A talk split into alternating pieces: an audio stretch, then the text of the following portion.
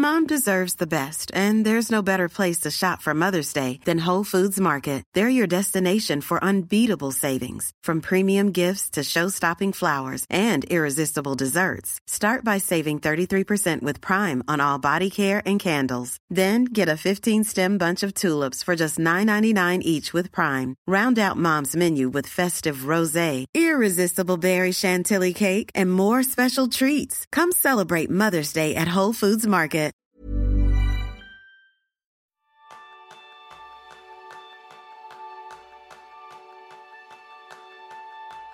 Crees que deberías llegar más lejos y quizá no sabes, no, tengas en cuenta tu energía, tu capacidad de sabiduría, tu fuerza necesaria y todos esos recursos interiores que ya te acompañan.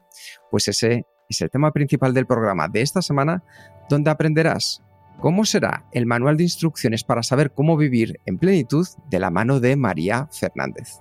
Y María es coach personal, ejecutivo y de equipos, especializada en coaching a personajes públicos, aunque también ha hecho coaching a niños en escuelas de África. Colaboradora habitual en los medios audiovisuales y en la prensa escrita, y es autora de dos libros muy interesantes: el pequeño libro hará grande tu vida y el más reciente, Hasta cargo de tu poder. Bienvenidos a un nuevo episodio de Kenso, el podcast donde descubrirás cómo vivir la efectividad para ser más feliz. Yo soy Jeroen Sangas, aprendiz en no dudar de mí mismo y yo soy Quique Gonzalo, aprendiz en preguntarme si me hago las preguntas correctas. Bienvenida, María. Hola chicos, ¿cómo estáis? Yo muy contenta de estar aquí hoy con vosotros. La verdad es que yo creo que ya teníamos ganas de esta entrevista los tres, así que adelante y feliz de estar con vuestra audiencia. Y nosotros la verdad es que es una entrevista que por unas razones u otras ha llegado el momento. Y vamos con ella. Una pregunta que hacemos para comenzar a todos nuestros invitados, María. Si abres la ventana de tu infancia desde la casa donde vivías, ¿qué te encontrabas? Buf, desde la ventana, justo o dentro, a través, o sea, fuera de ella, las dos cosas. La que tú quieras para ti. Súper poco preparada, así que cualquier pregunta será una novedad para mí. Pues mira, em, en la, primera casa de mi infancia, eh, bueno, no había mucho. Cuando miraba eh, fuera de la ventana, ¿no? Había como otro, otro edificio, pero sí que, sí que lo creo que lo interesante era lo que sucedía, lo que sucedía ahí dentro.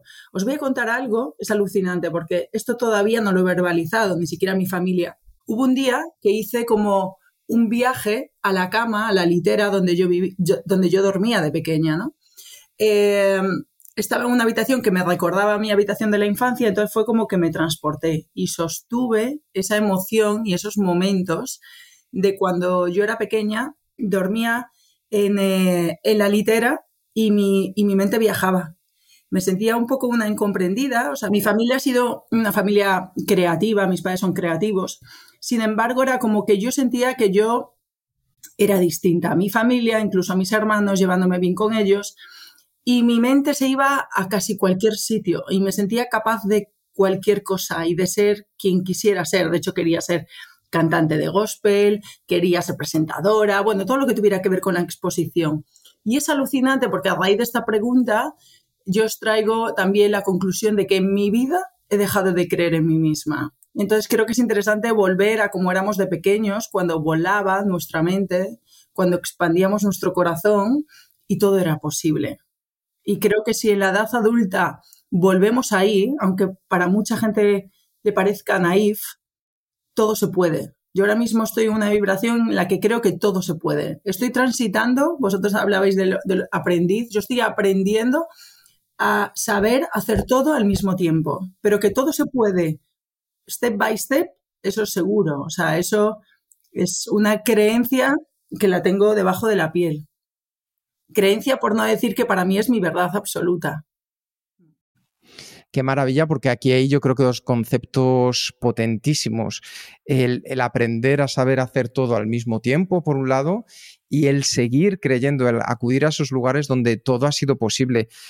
Cuando hablas de saber hacer todo al mismo tiempo, ¿qué significa para ti todo? Porque seguro que algunas personas están imaginando poder alcanzar cualquier cosa en cualquier momento y como decías tú, bueno, esto seguro que en tu caso lo tienes bien traído a tu realidad, esa, esa palabra, ese todo tan potente. Sí, eh, bueno, tú piensas que yo estoy trabajando siempre conmigo misma para luego transmitir un mensaje. Entonces, cuando no estoy haciendo una sesión de coaching, cuando no estoy haciendo, eh, dando una entrevista, cuando no estoy dando una charla, yo mi mundo, María, ya está creando. Desde cuando me voy a dar un paseo a la playa o al campo o al parque o cuando estoy fregando los platos, ahí hay un proceso de generar una generación de ideas, una generación de insights, ¿vale? Que luego yo luego comparto con los demás. Y yo soy mi primera conejilla de indias, es decir, yo experimento todo lo que la vida me trae, lo uso e incluso las cosas no buenas, eh, una mierdecita la uso como fertilizante para mi crecimiento. Entonces estoy todo el rato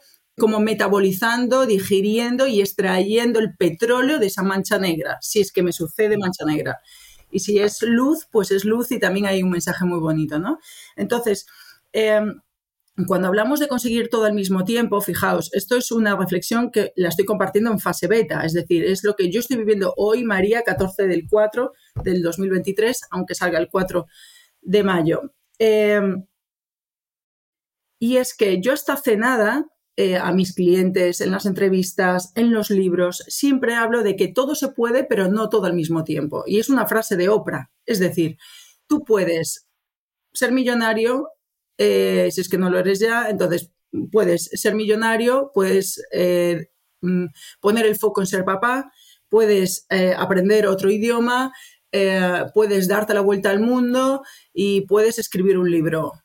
Y tú, Kike, que acabas de publicar un libro, sabes que mm, requiere mucha dedicación. Por tanto, hasta hace nada yo pensaba que se podía todo, pero no todo al mismo tiempo. Es decir, primero eres padre, luego te haces millonario, luego eh, escribes un libro, ¿vale? Es como haces una cosa, la automatizas, un objetivo y pasas al siguiente. Bueno, pues yo ahora mismo estoy en la transición de cómo integrar todos esos objetivos en una misma en el momento presente y cómo expandir mi energía para poder dar ese 100% a cada objetivo. Hasta ahora he dicho que si nosotros tenemos un 100% de energía, tenemos que saber dónde enfocarla. Y así activamos el sistema de activación reticular. Esto es primero de GB, ¿vale? O sea, para cualquier persona que quiera alcanzar un objetivo, eliges uno, lo tienes bien clarito, aunque quieras otros, y vas eh, en ese foco obsesivo y determinado como una flecha, ¿vale? Y es casi, es casi improbable, por no decir imposible, que no lo consigas. Porque cuando tú estás totalmente hipnotizado, eh, obsesionado y drogado por tu objetivo, tu objetivo ya forma parte de tu campo magnético, está integrado debajo de tu piel. Y además eso se nota, y siempre lo digo, la audiencia se va a ver súper reflejada en esto. Sabes cuando es un objetivo del que no puedes evitar, es casi como cuando estás enamorado, porque aunque lo apartes, vuelve tú apartas ese objetivo y dices, no, mira, no me molestes, que yo tengo una vida, una rutina, que no quiero que me, me la eh, descoloques, ¿no? Y sin embargo, ese objetivo vuelve, es insistente, es insistente. Quiere decir que eso forma parte de ti y que hacerlo realidad es una de las misiones en tu vida, no es un capricho, no es un yes we can americano, es que ese objetivo está hablando de ti, te está susurrando cuál es el camino. Y, y, está hablando de la forma en la que quiere estar en el mundo. Entonces, ahora yo estoy en la transición de poder todo o casi todo al mismo tiempo. Entendido, María. Integrándolo poco a poco, poco a poco. O si no es un objetivo, dos objetivos, tres objetivos. Estoy en esa transición. Veremos qué sucede, os, comentaré, os contaré. Pero eso ya para mí es como el nivel extra mega superior. O sea, para mí eso es ya el superpoder. O sea, si realmente nosotros podemos todo al mismo tiempo, bueno, en Hace cargo de tu poder yo hablo de que somos dioses en un cuerpo. Lo que pasa es que nos han enseñado a idolatrar y pedir a un Dios superior. Y a la, gente no le gusta nada que yo hable de esto, pero ¿qué pasa si realmente todo esto fue creado para desempoderarte, para que no te hagas cargo de tu poder? Sí, la verdad es que es una reflexión de lo más interesante, es decir, qué depende de mí y que muchas veces yo llevo como que es algo que depende del azar, de la suerte o del destino. Y yo creo que ahí hay un viaje maravilloso, nos has hablado ya de varios de ellos, pero es que tu propia carrera empieza en una facultad de turismo en La Coruña, pero has hecho un viaje que, como nos estás contando, todavía estás en proceso. ¿Nos puedes compartir cómo ha ido tu camino y cómo ha hecho que de repente cambiaras a este mundo de viajar hacia el interior de las personas?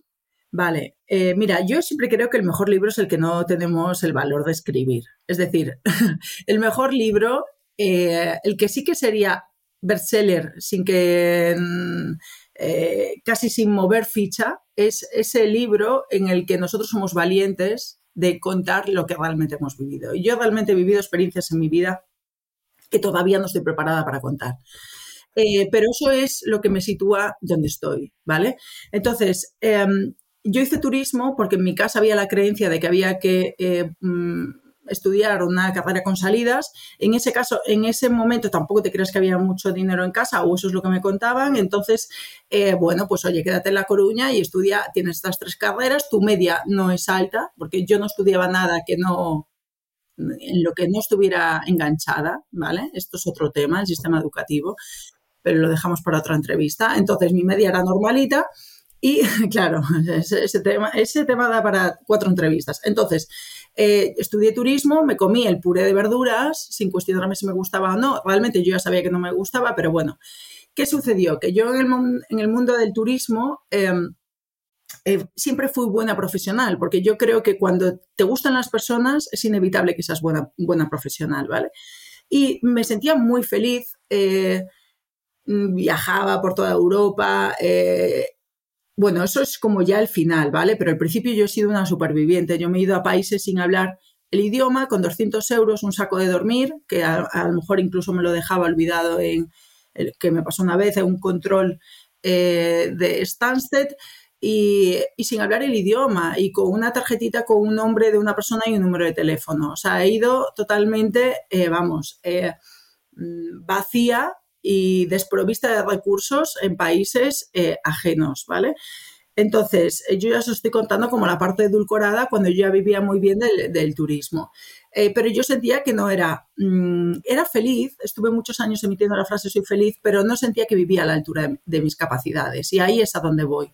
Yo sentía una energía en concreto en el estómago, en la boca del estómago, el tercer chakra, poder personal, ahora le doy esa lectura, antes no sabía qué era, sentía como dentro de mí una energía que no estaba usando. Y además le decía a mis amigos, ¿tú no sientes como un techo?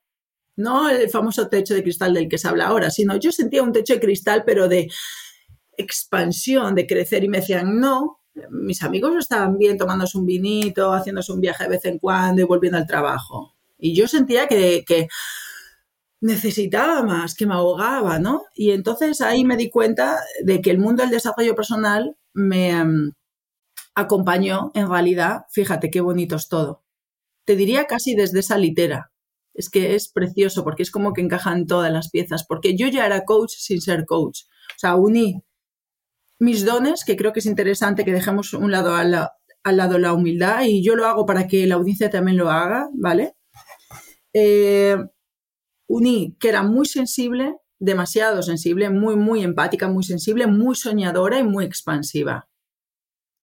Eh, entonces esos tres dones eh, me los llevé al desarrollo personal. Con esos tres dones, con que mi infancia y mi adolescencia fueron cero fáciles, no fueron traumáticos, bueno, pero fueron, mm, no fueron para nada fáciles, me di cuenta de que realmente yo ya era coach sin tener el título de coach, porque todo el mundo me contaba sus cosas, porque yo escuchaba muy bien, porque hacía buenas preguntas, porque nunca juzgaba, porque el ser humano me parece perfecto como es. Es más, me parece mucho más bello con sus complejidades que en su perfección. O sea, adoro eh, las esquinas, los recovecos del ser humano, ¿no? Incluso sus propias contradicciones. Me parece que ahí está la belleza de verdad del ser humano.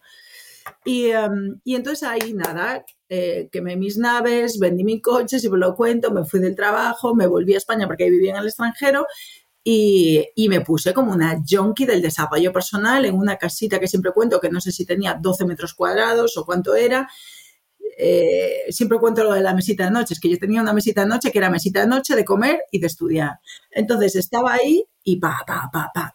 Y esa es la clave para la gente que está emprendiendo y que dude todo el mundo me decía, primero se creían que me había vuelto loca, todo el mundo me decía, pero hija, sobre todo mi familia, ¿no? Eh, pero yo no podía ni irme a tomar una cerveza, porque no tenía dinero, porque trabajaba en una tienda de lujo, trabajaba los domingos y festivos y con eso me pagaba la renta de casa.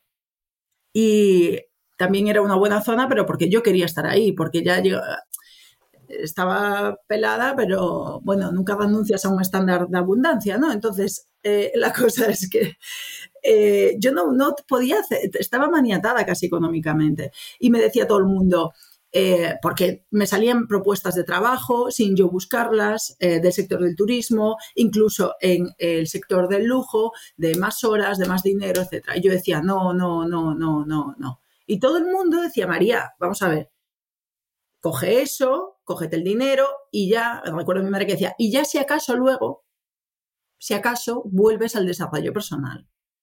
Bueno, menos mal que me puse dos orejeras y no escuché absolutamente a nadie, me quedé con mi locura así, menos mal, porque esos son bifurcaciones, distractores del éxito, bifurcaciones que tienes un dinerito, que tienes una comodidad, cada uno que se lo lleve a su parte, ¿no? De, a su ámbito de su vida. Y tienes pan para hoy, y no te digo hambre para mañana, pero hambre de corazón vas a tener para mañana. Entonces yo ahí me mantuve y, y sostuve el vacío, sostuve el quiebre, sostuve ese momento como de, no era de escasez, sino de cuando la semilla está dentro de la tierra y tú no ves ningún brote o lo ves pequeñito y te crees que eso no va a crecer. Y cuando persistes y persistes y persistes, ahí sale un roble. Y esto es súper bonito porque yo siempre a mis clientes les digo que un roble no puede crecer en una maceta. Llega un momento que ese roble, que somos todos nosotros, tenemos que ir al bosque, es decir, tenemos que buscar a robles como nosotros, porque si nosotros crecemos y nos quedamos en nuestro hábitat de antes, con las personas de antes, con sus creencias limitantes, las que nos decían, no hombre, no, ¿a dónde vas? Ahí nunca vamos a crecer tenemos que encontrar tribus a la altura de nuestras capacidades también y de nuestro nivel de conciencia. Muy interesante este, este viaje que has hecho, ¿no? Y hay una cosa que me llama la atención, que tú eh, acabas de explicar cómo has ido descubriendo un poco qué es lo que realmente quieres en tu vida y con tu, tu, atención y tus, todos tus recursos. Y antes ya has hablado de, de hacer eh, varias cosas al mismo, mismo tiempo y aquí la clave es saber realmente bien qué es lo que quieres conseguir, para que así no puedes olvidarlo, ¿no? Por tanto, si yo traslado esto a los oyentes, yo creo que uno de los problemas que tiene la gente para conseguir lo que quiere es que no sabe lo que quiere. Entonces, mi pregunta para ti es, ¿cómo podemos realmente saber lo que queremos? Pues mira, parece de perogrullo, pero esta es, igual que es ridículo que la gente no sepa dónde va, eh, porque no es lo mismo cuestionártelo que no llegar a la conclusión que nunca cuestionártelo. Eso ya es un walking dead en toda, en toda regla. Entonces, eh, la respuesta va a ser de perogrullo y es, yo siempre digo, cómprate una libreta blanca. Además, yo me las compro blancas por dentro y por fuera. O sea, ya es como limpieza, ¿no? Y, sin, papel pautado, ¿vale? Porque ya, ya tenemos bastantes normas, bastantes eh, eh, reglas. Pues ya un papel libre de puntos, de puntos vale, pero de rayas y de cuadrados porque ahí vamos a crear, ¿vale? De ahí la creación de que nosotros somos también dioses y soberanos de nuestra propia vida. Entonces, cómprate una libreta, vete a la playa, vete al campo, eh, solo, sin tu pareja, sin tus hijos, sin tu amiguita, totalmente solo o sola, y empieza a escribir, ponte música. Yo siempre eh, a, mis clientes les envío incluso playlists, ¿no? Pues Ludovico Naudi, Max Richter. De hecho, me hace cargo de tu poder. Hay una playlist para que la gente lo lea, ¿no? Con, la misma música con que yo escribí el libro. Eh, ponte una música que te haga viajar. Ponte esos auriculares para aislarte y estar contigo y empieza a escribir. Coge la primera hoja, pásala, déjala en blanco. La segunda, si eso fuera mi vida y yo pasara la hoja de mi vida, ¿qué me gustaría crear aquí? ¿Qué me gustaría pintar? Esto es un acto de valentía como la copa de un pino, porque eh, va a salir de todo. Va a salir si realmente quieres estar con esa pareja o no, quieres estar en ese trabajo o no, eh, quieres ser madre o padre o no, quieres tener ese tipo de ingresos o no, vivir en esa casa o no. Eh, va a salir de todo. Va a salir una persona que ha conseguido todo, que es muy de hacer, de logros, y de repente diciendo, no, yo lo que quiero es bajar mi vibración, tener mi libertad financiera, o sea, mi vibración de, eh, no, no vibración de conciencia, sino mi vibración de eh, perdón, mi, mi, velocidad, quería decir mi velocidad de vida y lo que quiero es tener una libertad financiera, tener una casita de frente al mar o en el campo, leer, eh, traer a mis amigos, tocar la guitarra y disfrutar de la vida. ¿No? Y hay gente que todo lo que es, pues que está en el mundo de la empresa, agobiado, tiranizado, eh, tomándose una pastilla para dormir. Ojo, que esto lo hemos normalizado y eso es enfermedad, ¿vale? Em, y de repente lo que quieren escribir ahí es, eh, bueno, pues que quieren emprender o que quieren vender su casa eh, y comprar dos pequeñas y vivir de rentas, lo que sea, lo, que te dé la gana. Entonces, ese es el primer paso. El segundo paso ya es que te vayas de viaje con esa libreta, ¿vale? Y que mandes a todos un poquito a paseo y te vayas tú solito eh, y tú solita. Eh, me hace gracia, pero ahora mismo tengo como tres clientes que están cada uno en su sitio, porque el retiro a veces no tienes que ir a un retiro organizado. Con que te vayas tú a una casa rural, ya te estás haciendo tu propio retiro. Y te apagas el Instagram y la televisión y todo, ese ya es tu propio retiro, ¿vale? Entonces, esa es otra eh, forma. Eh, otra forma es ir a un coach y que te vaya preguntando esas preguntas que tú no tienes el valor de hacerte, ¿no? E ir sacando e ir tirando de ahí. A veces eh, el objetivo de un proceso de coaching no es alcanzar un objetivo, sino descubrir cuál es. Con esas tres técnicas yo creo que ya podemos saber más o menos hacia dónde queremos llevar, llevar nuestra vida, ¿no? Pero después, mm, a veces yo creo que hay riesgo de, de en lugar de ser sincero en lo que realmente queremos, estamos soñando despiertos con un futuro alternativo donde todo es fantástico, ¿no? El, como siempre digamos, ¿no? El jardín del vecino siempre es más verde. ¿No es un peligro actuar desde, desde esta fantasía escapista? Eh, ¿A qué te refieres con fantasía escapista?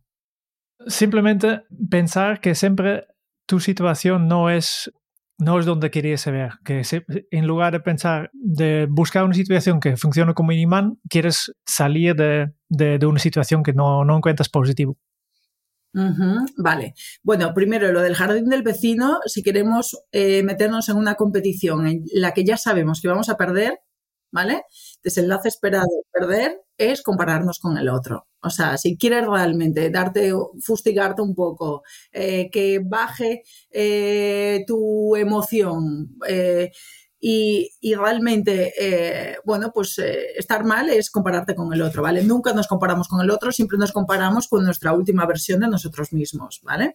Eh, respecto a esto que me estás contando, vamos a ver, hay gente que está súper enfocada en objetivos, entonces nunca vive el presente, yo me oriento a resultados, me oriento, me oriento al logro, está guay porque son unos conseguidores natos, pero no disfruto el camino.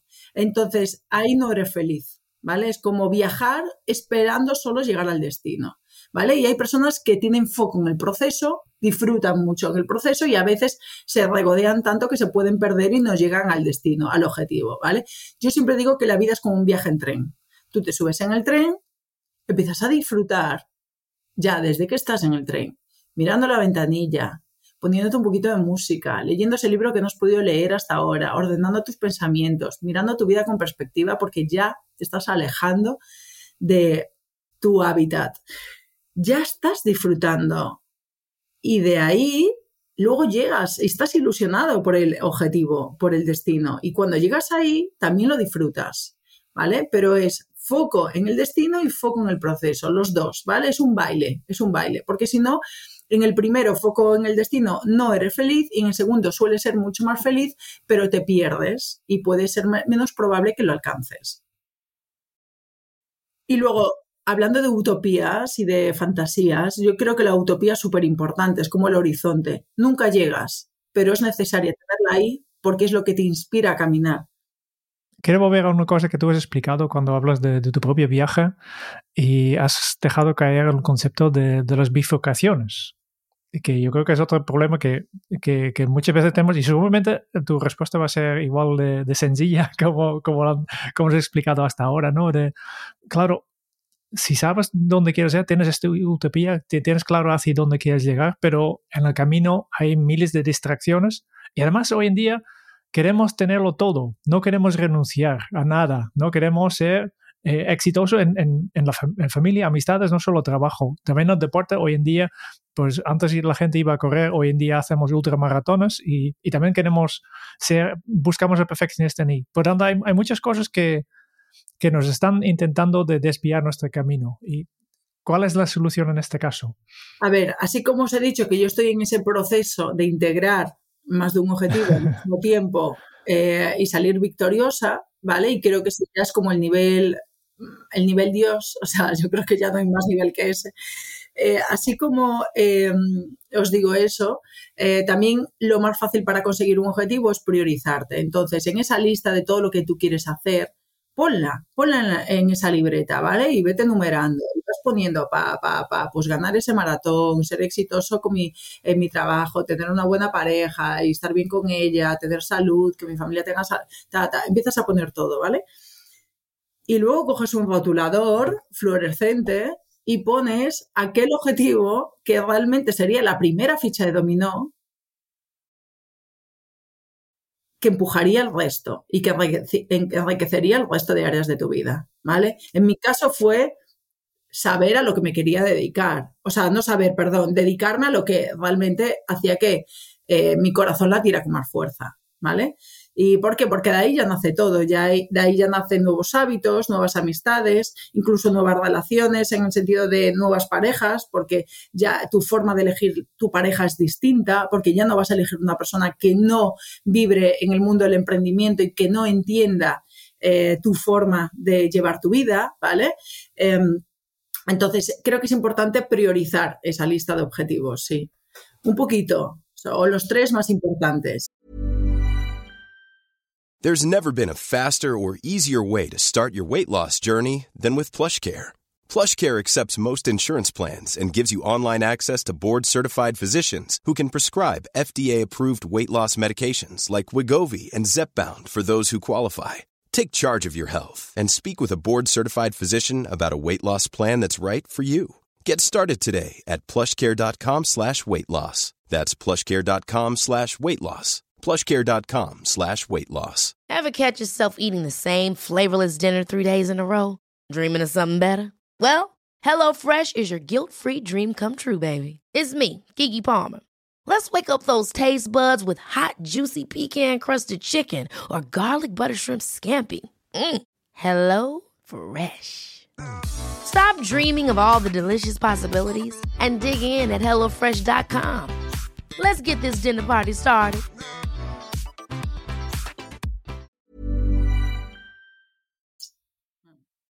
Hay un punto que a mí me parece muy interesante cuando leí tus libros y es esa primera pregunta con la que abres el pequeño libro que hará grande tu vida, que es, ¿tienes la vida que quieres llevar? Te quiero preguntar, ¿te puedes transportar a esa primera vez que surgió esa pregunta para ti? A ver, ¿sabes qué pasa, eh, Quique? Que hay cosas que vamos aprendiendo y a veces nosotros, los divulgadores, predicamos aquello que hemos superado, no aquello que ya tenemos integrado, ¿vale? Eh, porque es donde está el aprendizaje y donde puede salir incluso un método, porque lo hemos experimentado con nosotros mismos. Pero cuando ya está integrado en serie es más difícil compartirlo, eh, porque no sale natural. Y yo creo que a mí siempre me ha salido natural eh, preguntarme si llevo la vida que quiero llevar. O sea, es como ir conduciendo y decir, pero espera, quiero ir ahí, un momentito, voy a hacer una pausa. Manera constante, ¿no? Entonces, yo creo que en mi vida, en mi vida no he estado en la vida que quería llevar, porque cuando llego a un final de trayecto, que ya lo noto como en ese momento en el extranjero de ya quiero cambiar, ya hago un viraje. Claro que tienes un momento. Hay un momento que yo le llamo la grieta. De hecho, voy a hacer un post de esto.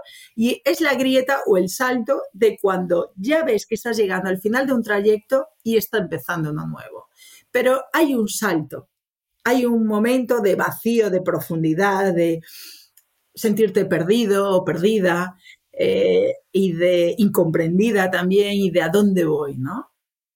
Pero una vez que pasas, que saltas esa grieta, ya vas al siguiente nivel. Y es necesario incluso esa especie de dolor en la transformación, ¿no? Como el gusano en la crisálida después de ser mariposa, o como la espiral. Hay tantas analogías de que la vida sube y baja y de que vamos a tener luces y sombras y todo, absolutamente todo es necesario. A mí es que me parece muy poco interesante la gente que no tiene, no ha, no ha bajado, ¿sabes? O sea, antes lo hablábamos, la, mejor divulgación, nosotros que tenemos esa responsabilidad, es la de la experiencia. No es de hacer, leerte cuatro libros eh, y hacer un copy-paste de los cuatro libros de desarrollo personal. Y luego tú no ser la evidencia de lo que predicas, ¿vale? Yo no escribo nada que no sea yo. Ahí tengo 20.000 áreas de mejora, pero de esas no escribo. ¿Me explico? Porque esas no, eh, no las tengo superadas, pero de las que, las que sí, eso es lo, lo, que, lo que cuento, ¿no? Hay un punto que me parece muy interesante y que considero está presente en muchos momentos de lo que nos estás transmitiendo, María, y es conocerse a uno mismo, no solo en las partes donde uno brilla, sino esas zonas más oscuras que a veces nos da miedo bucear y sondear qué hay allí. Sin contarnos en tu caso personal, pero ¿cuál ha sido la importancia de bucear, encontrarlas, María, y luego volver otra vez a la superficie? Todo. Mira, ¿sabes qué? Cuando lo pasas muy mal, eh, y no por sufrimiento, es de, uy, qué malo paso. No, no, no. Cuando la vida te, da eh, fuerte, eh, cuando luego resurges, te sientes merecedora de ello y merecedor. Porque has transitado el desierto del guerrero, de la guerrera. Entonces, cuando llegas a ese destino, a ese tipo de cima, que ya sabemos que la cima es infinita, pero cuando llegas a un tipo de cima te sientes merecedor. ¿Por qué? Porque el viaje te ha forjado, ¿no? Es el viaje del héroe. Entonces, es, a veces es muy bonito eh, transitar esos momentos duros porque eh, mm, no solo valoras más los buenos, sino que te sientes preparado. Es que no podrías haber llegado si no hubieras desarrollado ese músculo. Necesitamos desarrollar el músculo. Entonces, bueno, yo es que soy muy, estoy mucho tiempo en mí, muchísimo tiempo, por no decir casi todo el tiempo.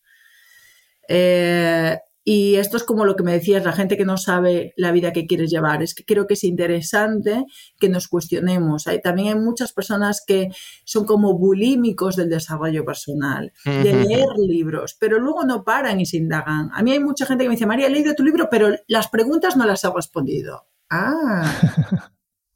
hay que poner lo tuyo, ¿no? lo más importante es esa respuesta. Lo que te diga yo no tiene ningún valor. El valor es lo que vayas a poner tú en esa respuesta. Tengo la vida que quiero llevar. ¿Qué debería hacer para tenerla? Tengo miedos o conflictos interiores. Muy importante arrancar, como si fuera una zanahoria, arrancar todos los conflictos interiores que tenemos. Miedos, creencias, resistencias, lealtades familiares, lealtades sociales, miedo al que dirán, a la pérdida de poder. Eso es el tumor. O sea, hay que arrancar eso. Pues, sin eso no podemos eh, eh, salir adelante. Y luego ya vamos chutados. En realidad la vida es súper fácil, pero a la gente le encanta complicársela y al sistema le encanta complicárselo y le encanta decirle al sistema que no eres guapo, que te voy a dar una crema antiarrugas porque así vas a ser más guapo y que necesitas un coche mejor para tener un estatus X y sentirte poderoso. Entonces yo genero en ti una necesidad para luego darte la solución. Y así la rueda de la vida sigue, por no decir otra palabra, y tú puedes entrar en esa rueda del Matrix o puedes salir o puedes entrar en el Matrix, jugar al Matrix, pero sin identificarte con él. ¿Sabes? Yo sé que estoy en un juego. Es como yo sé que estoy en el videojuego. O sea, que lo que pasa no me pasa a mí. Estoy dentro del videojuego. Entonces yo ya sé que me van a vender una crema antiarrugas para decirme que así me devuelven mi poder. Pero en realidad yo ya sé que el poder es mío. Y hay gente que eso se lo cree, ¿no? Entonces, esto viene a que nos han dicho que la vida es mucho más complicada, que para eh, trabajar hay que ganarse eh, el, dinero con el sudor de nuestra frente. Eso es como todo súper penitente y es un tipo de esclavitud. Y esto negaré haberlo dicho, aunque luego va a estar colgado. Pero en el fondo vivimos en la esclavitud del siglo XXI. Lo que pasa es que la mejor esclavitud es aquella en la que no ves los barrotes, aquella en la que crees que eres libre y no lo eres, porque estás totalmente manipulado por querer ser encajable en la sociedad y querido, como la finalidad última del ser humano ser querido, eh, es por encima de ser feliz. Entonces, porque no podemos ser felices si no tenemos al menos una vía de nutrición emocional. Entonces, em, bueno, pues nos han armado todo este teatro para que nosotros persigamos la aceptación de los demás a través de nuestra imagen, a través de nuestro estatus, de nuestras finanzas, de incluso de la divulgación que hacemos y está guay, pero mira, yo pongo aquí mi careto, ¿vale? Y yo sé que esto es marketing, pero yo no me creo ¡ah! he salido en la portada. No me lo creo. No me identifico con ello. Es decir, lo uso a mi favor dentro del Matrix. Claro, son las reglas del Matrix. Pero no estoy adorándome. No sé si me explico. Completa, completamente te explicas. Yo, creo que cuando te escucho hablar me, viene a la cabeza una palabra que es autenticidad, mm. de, ser tú mismo. Y este yo creo que es eh, resultado de esta parte de, que, que, has explicado antes de autoconocimiento, de, de bucear en tu interior. Pero después, seguramente, y tal como tú has explicado, ahí existe también la Matrix, ¿no? Que hacemos muchas cosas que, que hacemos para agarrar por, por, los demás, ¿no? Y yo creo que, que, para muchas personas es muy, muy difícil salir de este Matrix o identificar que están dentro de este Matrix. Por tanto, ¿cómo podemos asumir las consecuencias de, de, hacer, de hacer cosas para agarrar y vencer el vértigo y realmente ser nuestro auténtico yo? Sí, mira, primero ver de dónde viene, porque casi siempre esto viene de un tema de lealtad familiar. Papá y mamá eh, me dijeron que tenía que ser de esta forma para ser digna de ser amada, ¿vale? Entonces ahí ya empiezas a moldearte para encajar y para eh, al final mm, pedir, iba a decir mendigar, pero no es mendigar, pero pedir el amor de mamá y papá, ¿vale? Eso lo hacemos de forma inconsciente de que somos niños. Además te dicen, eres bueno, eres mala, esto se hace así, esto no, ta, ta, ta, ta, te doy un premio si sacas buenas notas. Entonces ya el niño ya empieza ahí, ¿vale? Entonces, lealtades familiares. Eh, bueno, yo tengo una analogía con la perla, la tengo ahí un poco lejos, podría ir a por ella, pero es, tú naces puro, lleno de poder, lleno de, como una perla, lleno de poder, lleno de amor incondicional hacia ti, de amor incondicional hacia los demás. Eh, de, ese, de ese todo es posible. Y de repente te quieres, porque un niño con tres años se quiere y, quiere a los demás, por vibración te vas moviendo con unos o con otros, pero no tiene eh, emociones malévolas, ¿no? Ni egoicas. Entonces, esa perla, que es pura, empieza a ensuciarse poco a poco con capitas de mierda, de ego, de autoprotección, de autoimagen, de generar su propia identidad, una vez que se expone a qué? A la malla social, es decir, a papá y a mamá, a otros familiares, a la guardería, te dicen que está bien y que no está bien, te dicen que no eres, no bailas tan bien como tú te creías que bailabas, que esas gafitas que tienes realmente no son bonitas, son, eres un cuatro ojos. Entonces empiezas a ensuciarte y empiezas a generar una identidad encajable en la sociedad. ¿Qué sucede? Empiezas a poner esas capitas de mierda que es como una coraza, ¿vale? Y esa identidad que luego ya lleva, llega a su máximo auge ya en la adolescencia. ¿Qué sucede? Que eso está guay porque nos queremos un personaje encajable, como decías tú, que a la gente le gusta y aceptable, pero nos hemos desconectado de nosotros mismos, ya no somos tan auténticos. Y hay un momento en el que dejamos de ver nuestra propia luz porque solo creemos que tenemos luz cuando los demás nos la recuerdan. Dejamos de desconectarnos. Entonces necesitamos espejos que nos reflejen nuestra luz porque nosotros no somos capaces de verla porque esa perla está llena de mierda. Entonces la verdadera sabiduría de la vida es llegar ahí y empezar a quitar capitas para volver a conectar contigo, con tu autenticidad, con tu ausencia, con, tu esencia, con quien realmente eres independientemente de lo que los demás te pidan que seas. Y habrá gente que diga, ya María, pues eso da mucho vértigo o eso da, eh, me siento desprotegido. Ya no te, no te tienes que sentir desprotegido porque ahora te protege la sabiduría de tu experiencia. Entonces, ya no necesitas protegerte, ya puedes ir quitando poco a poco capitas de mierda. Y cuando vuelves a tu perla, empiezas a encontrar otras perlas, te muestras auténtico, eh, conectas con los demás, eh, son vínculos genuinos, de verdad, impactas. Esto ya para los comunicadores. Si quieres impactar, te tienes que quitar la coraza.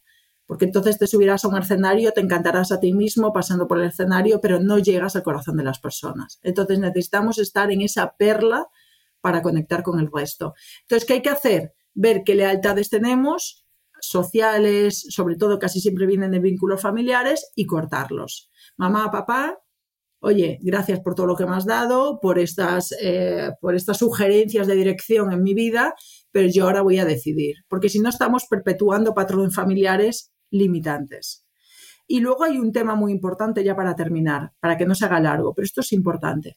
Cuando tú has tenido unos padres ejemplares, es mucho más difícil cortar el vínculo, no el vínculo, perdón, la lealtad. El vínculo no se pierde, la lealtad familiar. ¿Por qué? Porque papá y mamá me han dado tanto, han hecho tantas cosas por mí, que mi forma de devolvérselo es ser la escultura que ellos querían que yo fuera, ser la niña que ellos querían que yo fuera. Pero si papá y mamá no fueron, eh, no fueron ejemplares conmigo, eh, no tengo sensación de deuda y es mucho más fácil cortar.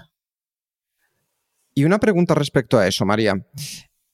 Aquellos, aquellas madres o padres ejemplares que ahora mismo te estén escuchando y se estén replanteando con lo que está diciendo ahora mismo María, es probable que yo le esté pequeño, poniendo un pequeño o gran hándicap a mi hija o a mi hijo. ¿Qué podrían hacer ellos para hacer más fácil ese tránsito?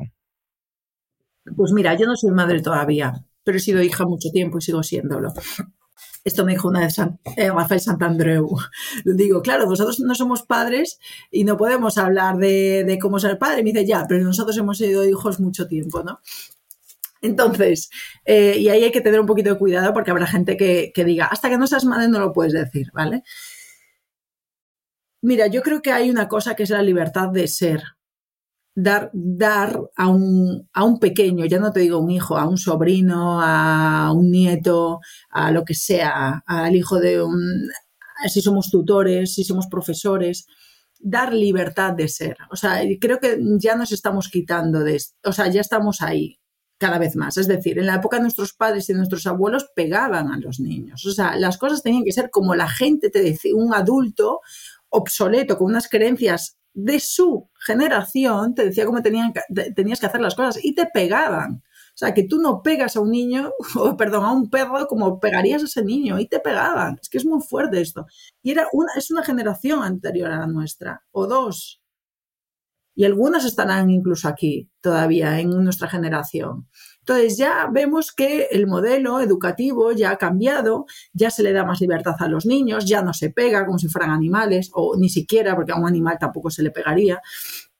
Entonces, eh, ya hay otro tipo de educación, ¿vale? Pues para mí el step superior es darles libertad. El niño necesita experimentarse a sí mismo, experimentar su propia personalidad, eh, sus propios dones, su propia individualidad.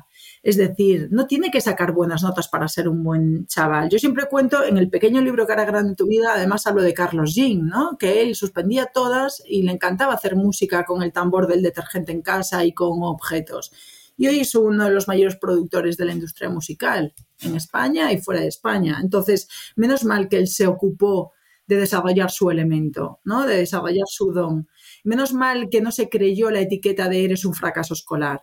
Entonces, ¿por qué digo esto? Porque tenemos que dejar, yo creo que sería bonito, y lo digo con toda la prudencia y respeto al mundo por los papás, pero, y lo viví yo también en mis carnes, ¿no?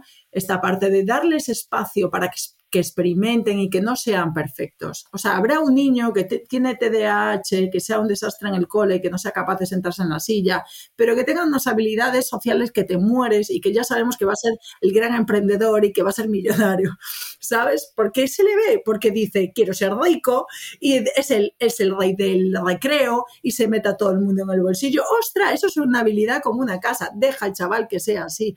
No le metas los reyes godos o la raíz cuadrada y le digas que no es bueno porque no se sabe la raíz cuadrada, ah, no la sabe hacer. Es decir, deja, deja que se exprese. Y si es tímida, no pasa nada, y irá cogiendo poco a poco confianza. Es decir, hay niños extrovertidos, hay niños introvertidos como los adultos, ¿vale? Y nosotros no somos nadie para mm, de verdad, hacer esculturas de los niños. Creo que es bueno dejarles y confiar en la vida, porque la vida es perfecta, y es lo que decía antes. El ser humano es una máquina perfecta y la madre naturaleza, eh, el cosmos es perfecto. Entonces, igual que tú no le dices a una planta, no, no, no, no, eh, tienes que salir de esta forma, ¿eh? la planta sale como le da la gana, lo mismo un niño. ¿Qué haces con la planta? Le puedes poner un palito, la puedes sugerir, medio dirigir ligeramente para que vaya por un sitio que sabes que es bueno para él, como por ejemplo que sea una persona buena, generosa, con valores, em, que, que crea en sí mismo, que persiga aquello en lo que cree. Claro, que ese palito, esas nociones eh, son maravillosas, eso eh, les permite hasta vender arena en el desierto, ¿vale? Eh, pero, pero no un molde, no, tienes que hacer ADE porque tiene eh, salidas, o tienes que, me explico, es que eso, es Matrix a la enésima potencia, cuando sabemos que ningún emprendedor ha, estudiado ADE, o sea, los emprendedores nos hacemos by the way, o sea, perdón, by doing, by doing, ¿sabes? O sea, eh, tú haces dirección de administración de empresas para luego ser empleado. ¿Esto cómo es?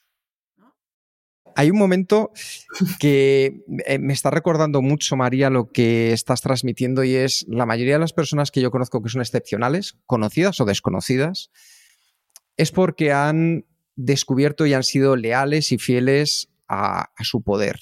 En tu último libro se llama Hazte cargo de tu poder. En tu caso, ¿cuál es ese poder que ha marcado la diferencia y qué podemos hacer los demás para descubrir cuál es nuestro poder genuino con el que de verdad marcamos la diferencia, como este chaval que decías ahora mismo, que a lo mejor ahora tiene el TDAH y dentro de unos años podría ser un grandísimo emprendedor. ¿Cómo podemos hacer para descubrirlo también? Para descubrir nuestro poder. Es que se me ponía la piel de gallina escuchándote. Em, mira, tenemos muchos poderes. O sea, nuestro gran poder es saber que podemos hacer lo que nos dé la gana. Y estoy rompiendo 20.000 techos, creencias y esquivando los juicios de otras personas para que esto entre. Podemos hacer y conseguir lo que nos dé la gana. Ese es nuestro mayor poder. Y luego a tu pregunta, creo que eh, te refieres a poderes que tienen que ver como con nuestros dones, ¿no? Aquello que nos hace distinto. Eso, esas capacidades, habilidades, esa, algo que lleva a alguien de manera genuina. Pues es eso que nos hace distinto. Eso que es bueno que alguien nos lo diga porque a veces es tan, tan, tan, tan natural que creemos que todo el mundo lo tiene. O sea, si tú pintas estupendamente de forma natural y yo te digo qué bien pintas, joder, ¿cómo has hecho eso? Y dices, ¿de verdad? Si yo lo hago cuando estoy aburrido por favor, Jeroen, recuérdame eh, eh, por si eh, de una cosa que voy a hablar de la creatividad, ¿vale? De esto. Entonces, es que si no me disperso. Entonces, si tú pintas súper bien, súper bien, súper bien, y de forma natural, no estás valorando tu don, porque te crees que todo el mundo lo haría con la misma facilidad. Entonces, si puede ser que te lo digan desde fuera. Eh, compararte ahí sí con los demás para saber si los demás lo hacen también como tú de forma tan, tan natural. Y sobre todo que lo disfrutes, o sea, que sea algo que va en tu ADN. Y eso es lo que te está haciendo distinto. Y eso es monetizable. Me da igual, ponme el don que te dé la gana, el talento que te dé la gana. Todos los talentos, talentos son monetizables. O los puedes poner al servicio de otra cosa, es decir, de otro servicio, producto, eh, en el que estés usando ese talento. ¿Vale? Entonces, preguntarte y sacarte la humildad, que eso es otro rollo ahí que también nos viene educacional, no sé si también de la religión, pero por favor, o sea, vamos a apartar un poquito la humildad y darnos cuenta de, ostra, ¿qué hago yo bien de forma natural? O otra pregunta que yo le hago a mis clientes, si pudieras elegir un trabajo el resto de tu vida sabiendo que no te van a pagar, ¿qué harías? Pues ahí está tu flow, y en tu flow vas a ser sublime. Y cuando eres sublime, la gente te paga. Te paga por tu servicio. Me da igual lo que hagas. Da igual. Yo siempre lo digo, tartas de chocolate, jerseys de ganchillo, lo que sea. Pero todo es monetizable y te van a pagar mucho porque eres tan bueno que no te pueden ignorar. Es que es tan fácil.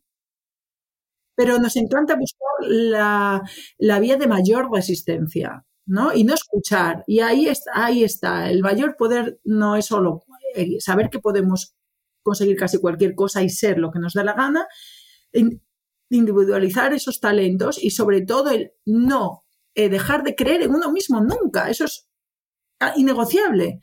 Y no me sirven los rollos, es que mi madre no creyó en mí. Pues mira, mis padres no creían en mí. Y, y yo tengo anécdotas de, que mis padres son maravillosos, las personas más nobles del mundo, pero yo no, he tenido siempre el apoyo de los demás.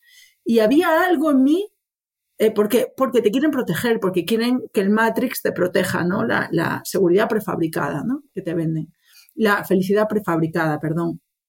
Pero hay, había algo de mí que, nunca, absolutamente nunca he dejado de creer en mí, nunca, igual que nunca he dejado de quererme, nunca, hay veces que te gustas más o menos, pero nunca he dejado de quererme.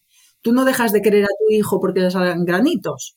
Está menos guapo, pero lo sigues queriendo. Entonces, ¿por qué dejas de quererte a ti cuando no estás bien físicamente o no estás orgulloso de ti?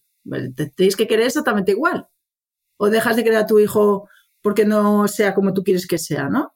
Entonces, querernos a nosotros mismos y confiar al 100% y te vas limpiando de creencias y de rollos de que tus padres no creyeron de ti, de que tu vida, no sé qué, de que tu eh, eh, profesor cuando tenías 10 años te dijo que no valías para nada. Olvídate de todo eso. O sea, no son tan importantes esas, esas, opiniones. O sea, tíralas a la basura. ¿Vale? Eh, y ya está. Y ese es el superpoder. O sea, creer en ti, en tu capacidad de crear y comerte el mundo y disfrutar, porque ya la vida ya se va a encargar de ponerte alguna prueba para ver en qué punto estás de tu evolución. Y mientras no haya pruebas, ve disfrutando, eh, consiguiendo hitos y compartiendo y descansando y, y todo. Esa es otra. Cuando las cosas no nos van bien, no se abandona, se descansa. El tipo que quieras, pero luego vuelves, pero no abandonas. Si es el objetivo que daría sentido a tu vida. Luego había el tema de la creatividad que querías comentar. Gracias. Vale. Era con lo del dibujito. Tú imagínate, Quique, oye, Eroen, estáis en el cole y os están hablando de, a ver, algo que fuera para vosotros muy tedioso. ¿Qué podía ser muy tedioso para vosotros? Las matemáticas, claramente. Vale, matemáticas, vale, raíz cuadrada, ¿vale? Que además es súper, menos mal que nos las enseñaron porque todos los días hacemos raíces cuadradas en nuestro día a día. Entonces, yo voy al supermercado y me hago una raíz cuadrada ahí con la cajera. Entonces, ¿cómo, cómo no nos la iban a enseñar? ¿no? Entonces, Entonces, tú estás escuchando la raíz cuadrada que te está taladrando el, eh, el, cerebro y lo que dices es, venga, voy a desconectar, voy a pensar en mis cosas, en la chica que me gusta y te pones a dibujar y haces un dibujo increíble, dibujas un dragón. Vale y llega la profesora y te riñe porque estás pintando y despistado cuando ella te está enseñando la raíz cuadrada. Pero es que es muchísimo más importante ese dibujo, ese dragón que tú has dibujado, que habla de tus talentos, que de esa raíz cuadrada. Entonces, el sistema educativo ya, porque, para dejarme yo bien, ¿no? ¿Sabes? Para, esto ya lo hago por mí misma, para desahogarme. El sistema educativo valora más la eh, inocular información de fuera adentro que lo, que se genera de dentro a fuera. Es más importante que yo te diga cómo ha ido el mundo hasta ahora, que no deja de ser una opinión y dependiendo del profesor te contarán una historia distinta, que yo te diga cómo ha ido el mundo, que yo te diga que te dé información, ¿vale? Que no vas a usar, que, que tú generes tu propia tu propio conocimiento y tu propia sabiduría. Es decir, que tú pintes está peor valorado que la raíz cuadrada. Y sin embargo, pintar te va a llevar mucho más lejos porque podría ser pintor, eh, dibujante, delineador, lo que sea, que esa raíz cuadrada. Que tú cantes se menosprecia por encima de los reyes godos. Sin embargo, tú puedes ser cantante o profesor de canto. ¿no? Eh, que María imagine mm, otros mundos también. Es como que tengo, tienes la, la, cabeza en las nubes, ¿no? Y sin embargo, yo puedo hacer cuentos para niños, porque soy capaz de imaginar dimensiones paralelas, ¿no? O lo que sea, nuevos universos. Es decir, es alucinante como el sistema lo que hace es robarte tu poder. O sea, te lo está robando. Te está diciendo, no uses tu poder. Espera, que te voy a decir yo qué es lo que tienes que pensar. ¿Vale? Y te voy a llenar de información que no te va a servir para nada, voy a llenar tu hardware de mierda y no te voy a dejar a ti usar tu poder, que tu poder es tu creación, la creación, de lo que te dé la gana. Puedes crear lo que quieras. ¿Vale? Fíjate, María, con lo que comentabas, y antes de que Jerún te haga la, la siguiente pregunta, y que sepas que no estás sola, que te acompañamos en este camino. Recuerdo hace 20 años con, hace ya 20 años, Mario, Mario Alonso Puig me decía, dice, Quique, dice, genio se nace y a imbécil se llega. Y entre medias se encuentra el sistema educativo. Y la frase no era de Mario, era del director del Instituto del Cerebro de Milán. Y yo creo que tiene todo el sentido con lo que tú decías ahora mismo. La tremenda plasticidad que tiene nuestro cerebro y cómo responde al entrenamiento, a los hábitos que se generan en el día a día, va a hacer que terminemos siendo o lo que nos han dicho que vamos a ser de una cosa positiva o de una cosa no tan positiva. O sea que ahí estamos contigo, María.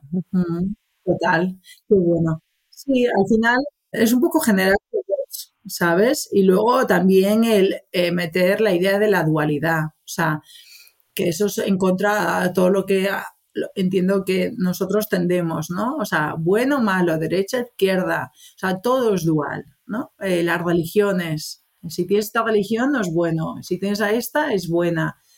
Ostras, cuando realmente eh, no, no hay dualidad, o sea, todo es perfecto. Y la misma historia, si te la cuentan desde un lado del río o desde el otro, pues los dos tienen razón, ¿no? Como por ejemplo la guerra civil, ¿vale? No me voy a meter ahí, ¿eh? eh me apetece cero. Pero todo tiene dos formas de, leerse, ¿no? ¿no?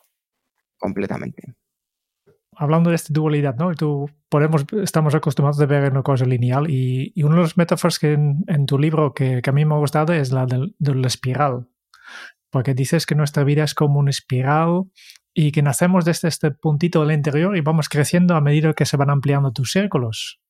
Y, que esta espiral tiene subidas y bajados. Y yo creo que todos hemos tenido en nuestras vidas, como mínimo, una bajada, ¿no? ¿Cómo nos puede ayudar esta metáfora de espiral para salir de, de esta bajada? Pues mira, eh, asumir, aceptar e incluso bendecir que la vida es esa espiral. Y si ahora la audiencia se imagina esa espiral que empieza desde ese circulito y empieza a generar círculos, primero ascendentes y luego bajas, ascendente y baja, ¿vale? Ascendente podría representar esos triunfos, esos momentos en los que todo nos va bien, nos enamoramos, nos promocionan el trabajo, de repente facturamos lo que nos dé la gana, hacemos deporte, todo lo que hemos hablado antes, lo que sea, da igual.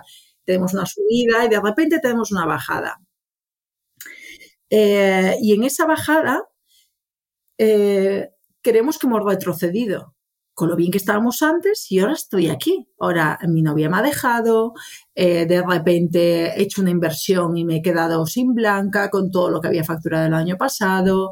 Eh, de repente me he puesto a escribir un libro y he perdido toda la forma física que había acumulado el año anterior.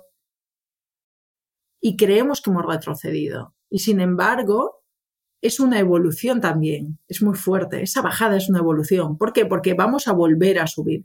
Y cuando volvamos a subir, vamos a tener todo el acumulativo de ese momento malo, de todo lo que nos ha pasado, de que esa novia a lo mejor es que efectivamente no estaba en nuestra vibración y teníamos que conocer a la madre de nuestros hijos.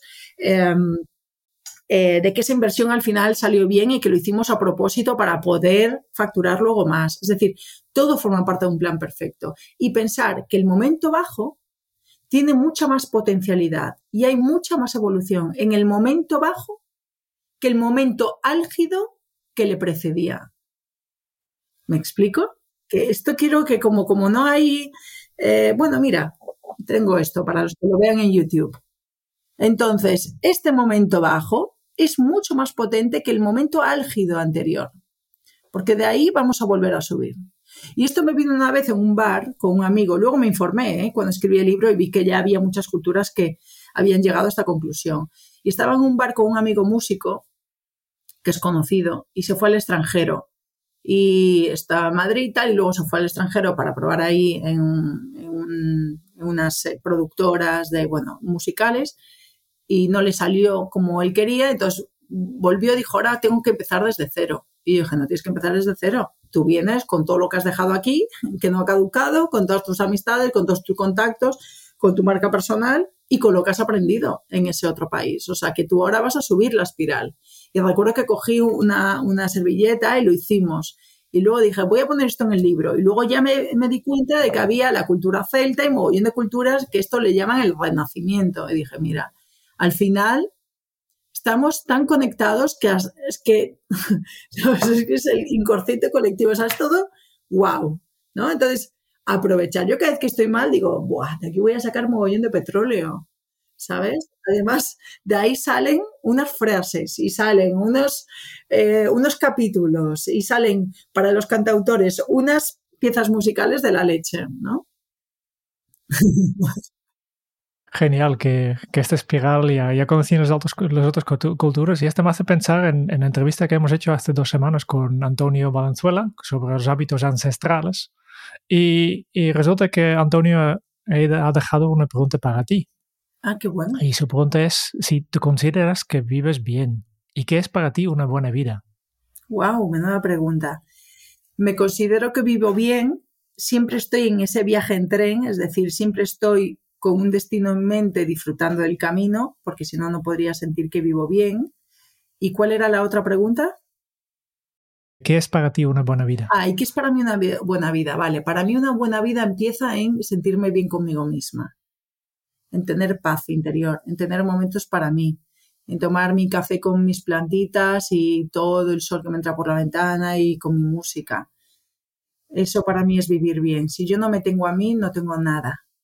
O sea, si yo no me tengo a mí, no puedo tener amigos, no puedo tener pareja, no puedo tener trabajo. Entonces, primero, mi super relación conmigo misma, limpia, pura, bonita, cuidadora, protectora, eso. Y luego, mis relaciones personales, que me siento bendecida y qué es lo que realmente teje la vida, las relaciones personales.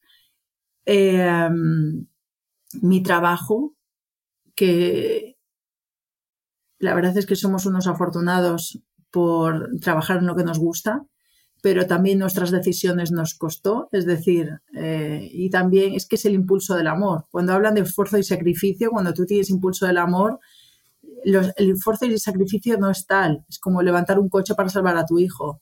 No piensas, eh, hay esfuerzo y sacrificio, no, lo harías mil veces, lo que no podrías es no hacerlo, ¿no? Pues esto es exactamente igual el, eh, el, impulso del amor hacia mi trabajo, que hace que lo disfrute. Y, um, y eso, es que realmente es eh, lo que hace esta pregunta de qué es para mí una buena vida son los tres pilares del pequeño libro. Es estar bien con uno, estar bien con los demás y conseguir aquellos objetivos que dan sentido a tu vida. Y pensar que tú, eh, esto es importante, que tu paz interior es innegociable. Nada te puede robar tu paz interior. Y en la misma forma que Antonio ha dejado un punto para ti, mm, ¿qué te gustaría preguntar al próximo invitado o la próxima invitada de este podcast? Si solo pudieran darle un consejo a la audiencia, ¿cuál sería? Pasaremos esta pregunta. Y yo creo que con esto ya llevamos un poco más de una hora hablando, que el tiempo pase volando si te, te estás pasando bien. Eh, por eso vamos cerrando poco a poco. Primero con, con estas 10 preguntas rápidas que hacemos con todos nuestros invitados, que el cuestionario Kenso.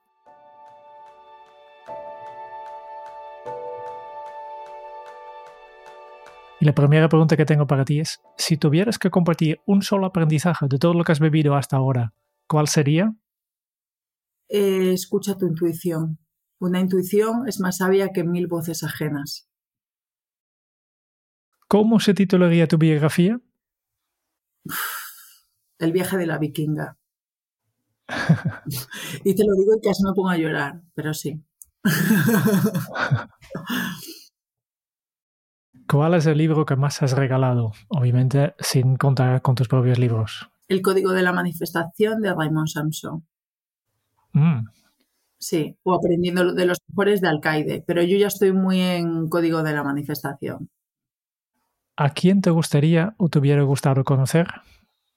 En general, del mundo mundial. En general. Ay, no lo sé. Me gustaría volver a hablar con mis abuelos ahora que están muertos, con, con lo que sé hoy. Me encantaría tener una conversación que no pude tener de pequeña con algunos de mis abuelos. ¿Qué canción pones a todo volumen para subir, el ánimo?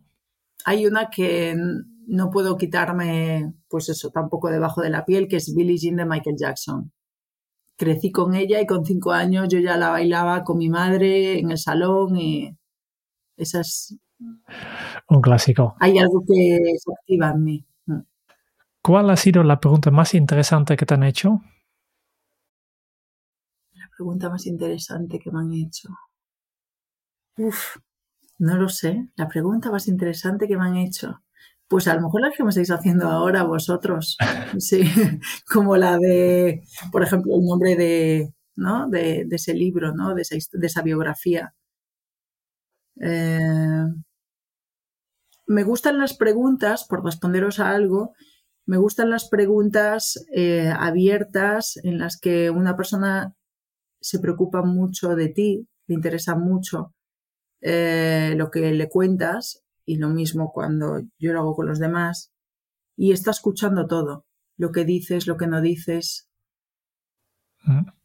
eh, tu pausa, cómo, cómo te emocionas cuando cuentas algo, está como leyendo todos los registros de lo que tú le estás contando. Y me encanta la gente que hace preguntas directas en el minuto uno antes de conocerte casi. ¿Qué se te viene a la cabeza cuando piensas en la felicidad? Creo que familia. ¿Qué película volveréis a ver cada año? hay tantas. Mm, cada año. Cada año. Bueno, me gustan mucho las de Matrix, obviamente porque cada año es como que tienes más subtítulos, ¿sabes? Cada, cada, año entiendes más mensajes encriptados. O sea, el mismo Matrix hace cinco años no lo hubieras no, o yo no lo entendía igual, ¿no? Eh, me gusta mucho Hacia Rutas Salvajes también. Em, hay tantas. Eh, no sé. doy esas dos. Con estas dos ya, ya vale. Y la última pregunta que tenemos para ti si tuvieras que dejar un mensaje en una cápsula para tu yo del futuro, ¿qué te dirías? Nunca te pierdas a ti misma. Y esta ha sido la cuestión de Kenzo. Solo nos queda una cosa más que hemos disfrutado mucho. El tiempo que llevamos hablando ya indica que, que, la, que hemos aprendido mucho también de ti. Y como costumbre en este podcast, siempre al final de la entrevista compartimos nuestras notas con, contigo y con la audiencia. María nos ha llevado de viaje. Aunque su destino no eran lugares, monumentos y paisajes, era llegar al corazón de las personas para desde ahí agitarla. Un viaje que lo hemos comenzado con una vuelta a la litera donde dormía, un lugar donde se transportaba su mente a cualquier parte siendo quien podía ser. Una vida donde no ha dejado de creer en sí misma, aprendiendo a saber hacer todo al mismo tiempo, el cómo integrar en uno mismo en el momento presente y nos ha explicado que el mejor libro es el que está por escribir. Y el suyo será ese que contiene las historias de una superviviente, donde una mesita de noche de comer y de estudiar fue el epicentro del desarrollo personal.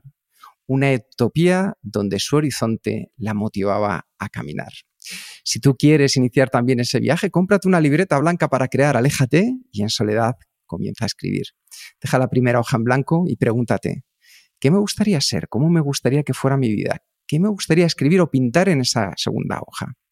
Y si es necesario, apóyate en un coach, porque el objetivo es descubrir cuál es tu objetivo.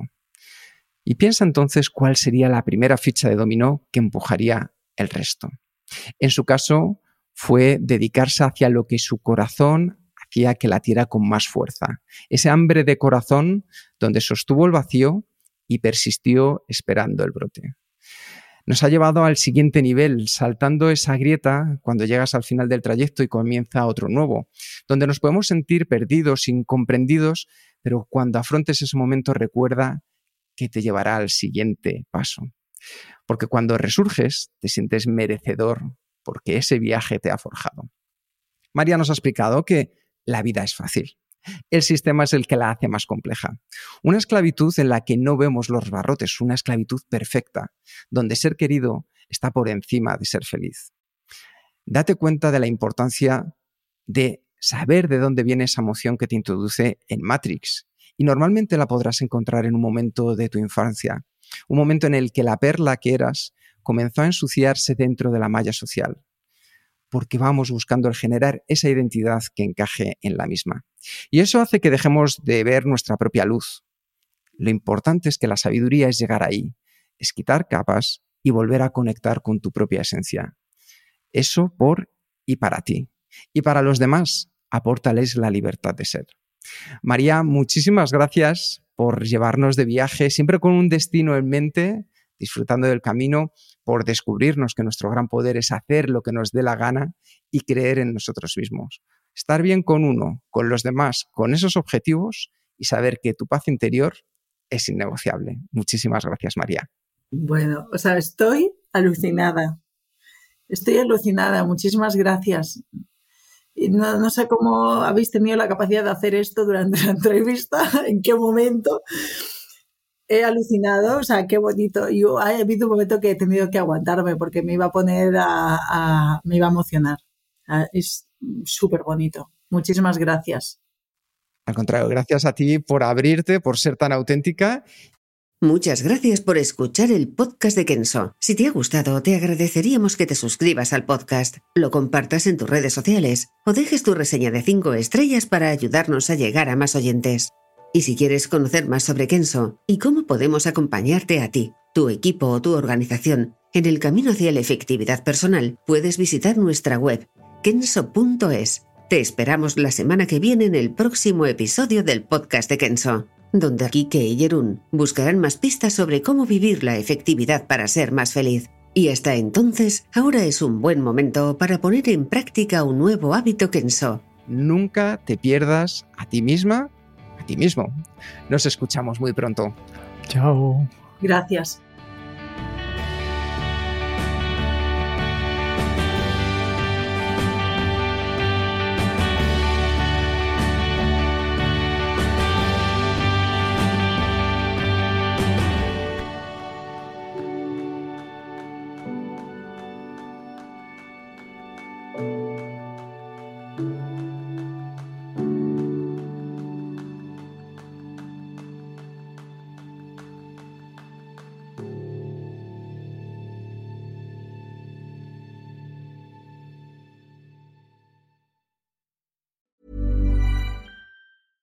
Hey, it's Paige DeSorbo from Giggly Squad. High quality fashion without the price tag. Say hello to Quince. I'm snagging high-end essentials like cozy cashmere sweaters, sleek leather jackets, fine jewelry, and so much more. With Quince being 50 to 80% less than similar brands. And they partner with factories that prioritize safe, ethical, and responsible manufacturing. I love that. Luxury quality within reach. Go to quince.com slash style to get free shipping and 365 day returns on your next order. Quince.com slash style.